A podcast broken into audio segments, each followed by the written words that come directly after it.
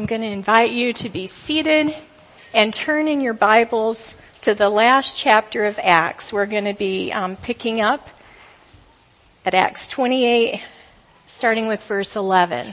And as Pastor Dave said before, um, this will be um, for the time being, unless the Lord changes the plan. Um, this will be a concluding um, sermon here in the the book of Acts.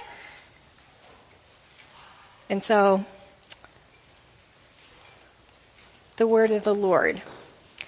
After three months, we put out to sea in a ship that had wintered in the island. It was an Alexandrian ship with the figurehead of the twin gods, Castor and Pollux. Okay, I just got to push pause a minute, like we didn't get very far, but um, I just got to say, isn't it amazing?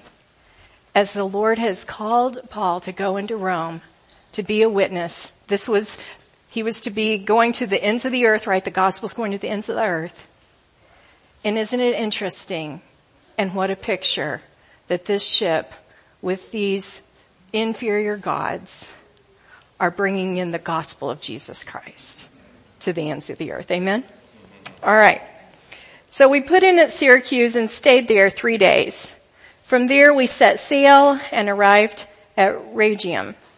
The next day, the south wind came up and on the following day, we reached Puteoli. There we found some brothers and sisters who invited us to spend a week with them. And so we came to Rome. The brothers and sisters there had heard that we were coming and they had traveled as far as the Forum of Appius and the three taverns to meet us. At the sight of these people, Paul thanked God and was encouraged. Okay, gotta push pause here again. The church had spread. We don't know all the details of how the church had spread, but their church was there. The church was watching for Paul. They had been praying and they come and the church encourages the church. And we people encourage one another when we're down, when we're struggling, when things have gone on detours and so forth, the church encourages the church. And so isn't it beautiful that God brings the church to encourage Paul? And so when we got to Rome, Paul was allowed to live by himself with a soldier to guard him. Three days later, he called together the local Jewish leaders when they had assembled, Paul said to them, my brothers, although I have done nothing against our people or against the customs of our ancestors, I was arrested in Jerusalem and handed over to the Romans. They examined me and wanted to release me because I was not guilty of any crime deserving death. The Jews objected, so I was compelled to make an appeal to Caesar. I certainly did not intend to bring any charge against my own people. For this reason I've asked to see you and talk with you. It is because of the hope of Israel that I am bound with this chain. They replied, we have not received any letters from Judea concerning you, and none of our people who have come from there has reported or said anything bad about you. But we want to hear what your views are for we know that people everywhere are talking against this sect. They arranged to meet Paul on a certain day and came in even larger numbers to the place where he was staying. He witnessed to them from morning till evening, explaining about the kingdom of God. And from the law of Moses and from the prophets, he tried to persuade them about Jesus. Some were convinced by what he said, but others would not believe. They disagreed among themselves and began to leave after Paul had made this final statement. The Holy Spirit spoke the truth to your ancestors when he said through Isaiah the prophet, go to this people and say, you will be ever hearing, but never understanding. You will be ever seeing, but never perceiving. For this people's heart has become calloused. They hardly hear with their ears and they've closed their eyes. Otherwise, they might see with their eyes, hear with their ears, understand with their hearts, and turn, and I would heal them. Therefore, I want you to know that God's salvation has been sent to the Gentiles, and they will listen. For two whole years, Paul stayed there in his own rented house and welcomed all who came to see him. He proclaimed the kingdom of God and taught about the Lord Jesus Christ with all boldness and without hindrance. Friends, this is the word of the Lord. And there's so much here. And I want to say that there is a lot that I'd like to say, but some of it's just going to have to wait for another time. But I want to focus in on this last um, verse here, just the last couple of verses. He welcomed all who came to see him, and he proclaimed the kingdom of God and taught about the Lord Jesus Christ with all boldness and without hindrance. Think about this. Paul was going to go and be a witness in Rome. He didn't know to whom and how and how it was all going to work out. But isn't God good? His loving, patient kindness, that these recorded words were first to the Jews. I mean, think about that. Calling the very people that kept giving you trouble and wanting to um, have you killed, he could have just called the church together to encourage the church. The church encouraged him so that he could, therefore, go to those people that God loved so dearly, the Jewish people, and again, bring the good news of the kingdom of God. And then from there on out, he just spoke to everybody that would come and share this good news of Jesus. Yesterday evening, Dane and I were out walking. Um, I said, let's just go train at, well, I'm calling it training, Belknap Hill.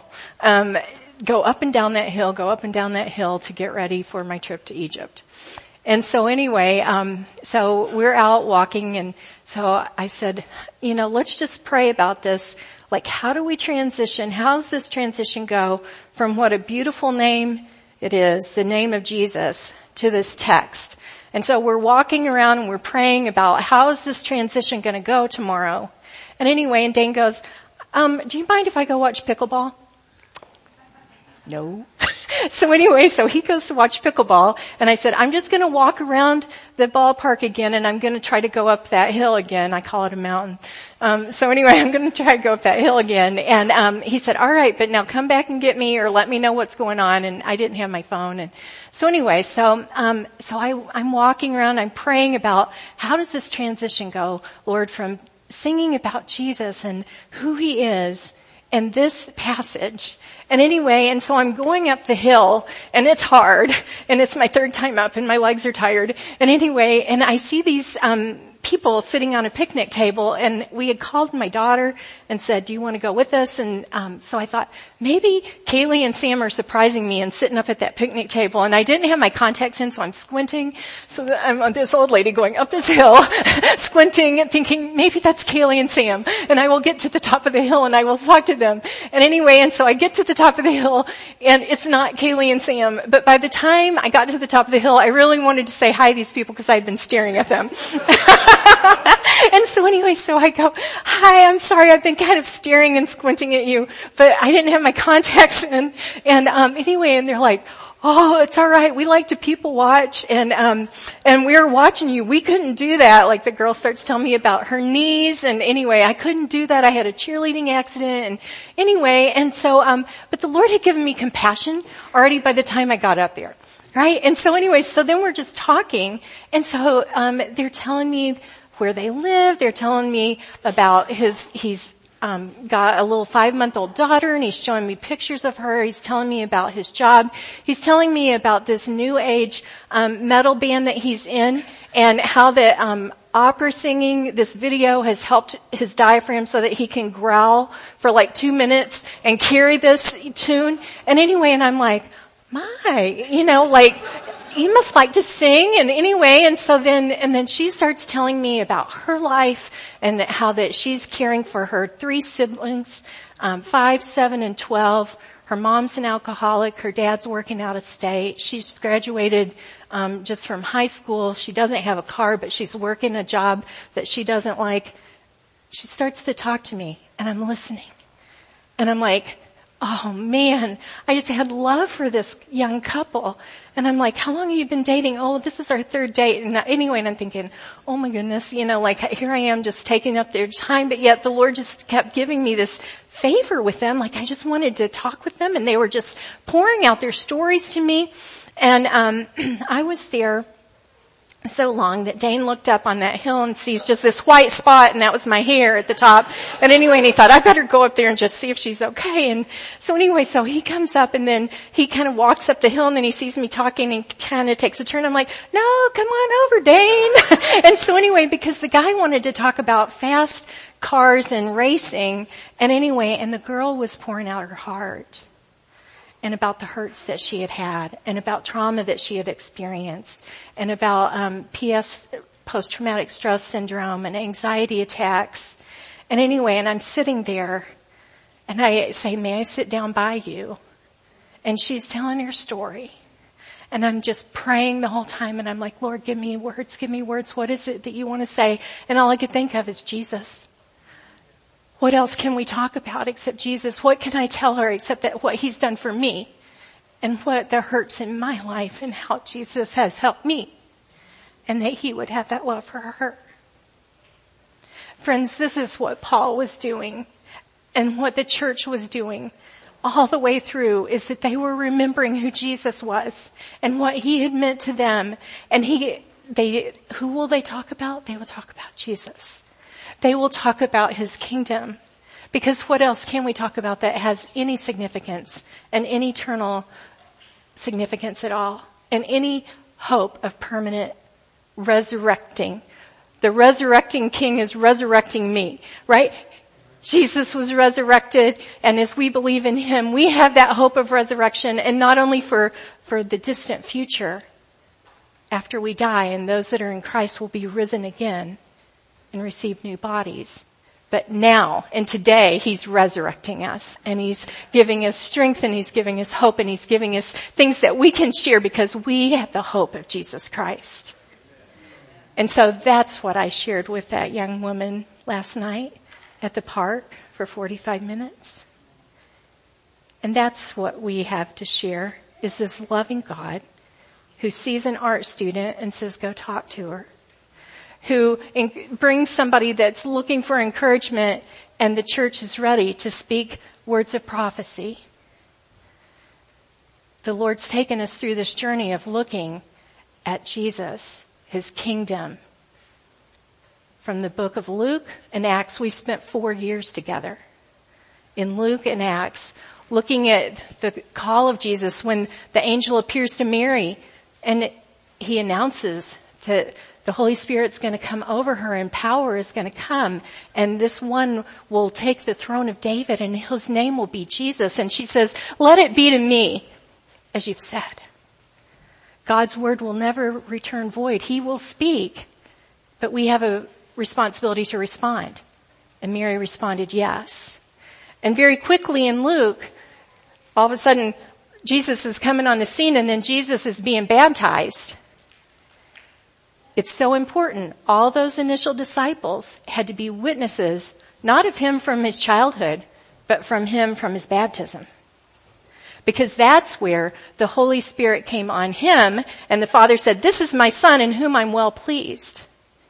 And from that point on, Jesus starts to model for us what it is like to be human. Jesus was fully human, but fully divine and empowered by the Spirit. And so the church got to watch, the early disciples got to watch Jesus walk through Luke and he goes and the first thing he does is he goes into the church after that baptism and after his time in the wilderness and he starts to speak from the prophet Isaiah. Because the whole, this whole Bible is one congruent story of God's love and how that even our sin could not separate us from his love and he has a redemptive, a saving purpose and he sends Jesus. And Jesus stands up and says, the Spirit of the Lord is upon me because he's anointed me to preach good news.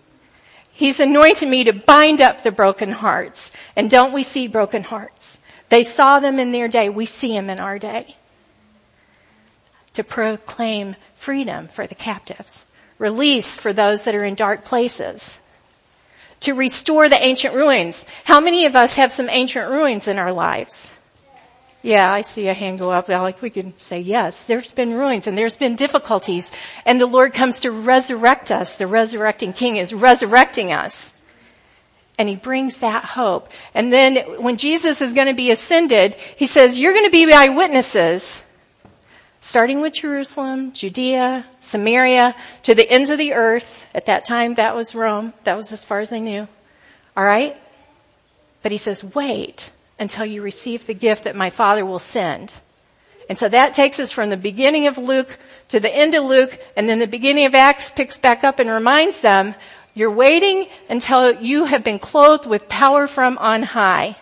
Why? Because Jesus needed the empowering of the Spirit. The disciples were going to need the empowering of the Spirit for the work. Because his kingdom is an everlasting kingdom and it's a kingdom of the Spirit.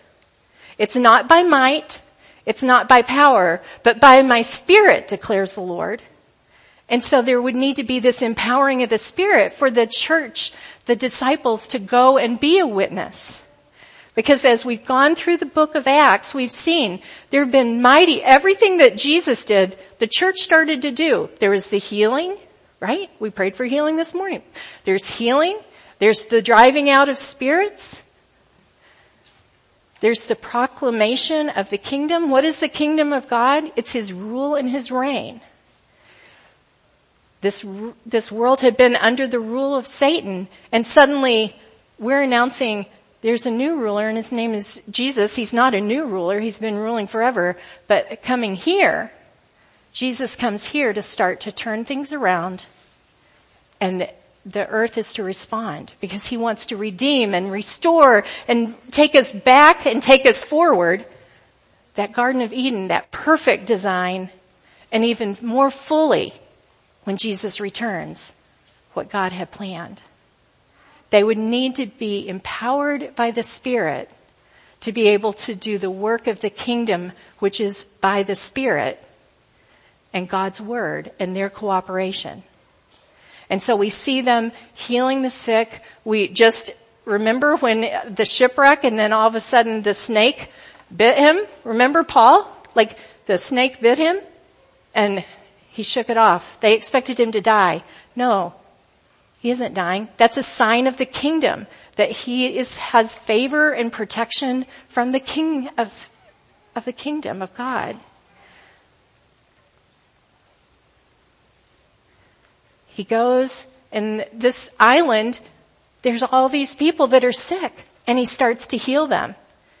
And he heals and he heals and he heals. Signs of the kingdom. The kingdom of God. These power signs that are a witness to the reality of a living God. And this is what we need as a church. This is what the church has always needed. And that is why the book of Acts is written is as a history of this work of God, as a manual, a mission manual for the church. And it's written for the church to be reminded that when we're down and out and having difficulties, that our God is the same yesterday, today, and forever. And that He wants to work in these ways again to encourage us, to strengthen us. Remember early in the um, sermon series, I think it was Pastor Jaleesa gave us this image of like you climb a mountain and there's this challenge to overcome and then you get to the top and oh actually a mountain is usually a mountain range and there's all these highs and lows. How many have had highs and lows in your life? Yes? Highs and lows, yes? Alright. I think everyone living has had highs and lows. Even if you didn't raise your hand, I saw some nods, right? So the mountain range, we need the overcoming power of God to be sustained through these challenging mountain ranges of life. We heard about the detour. Like not everything goes as expected. We shared last week that Luke and Laurel are down as um, missionaries and they face some challenges. All of a sudden their housing isn't there. Their work, like who are they going to be connected with for mission is changed. We actually talked about that before they left. And now we have the encouragement to pray. And what did, what did, in each one of these people, it was Peter, it was Barnabas, it was Paul, like it's not just one person, not one important person. It's all of us. We have a role to play and we encourage each other by praying. We encourage each other by reminding us of the promises of God. How do we get reminded of that? But by the Spirit who puts His Word on our hearts. And then it bubbles up and we encourage each other. And so friends, I want to say that the church has always and is always looking and being reminded of the King, Jesus, the one who came full of light into darkness, coming whole into brokenness to heal and to restore, to save, to set free. This is our precious Jesus who came. A king like no other king, one that wants a personal relationship with each of us. He knows each of us by name. And this gospel that we've been charged to testify to, a gospel is a proclamation of a new king. When there's a king, we're always interested in leadership because is this going to be good for me or not? Well, we have the best gospel. We have this best proclamation of a king because our king, he is good.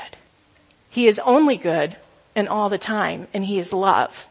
And it's this gospel, this proclamation of a loving king, Jesus, that we get to share.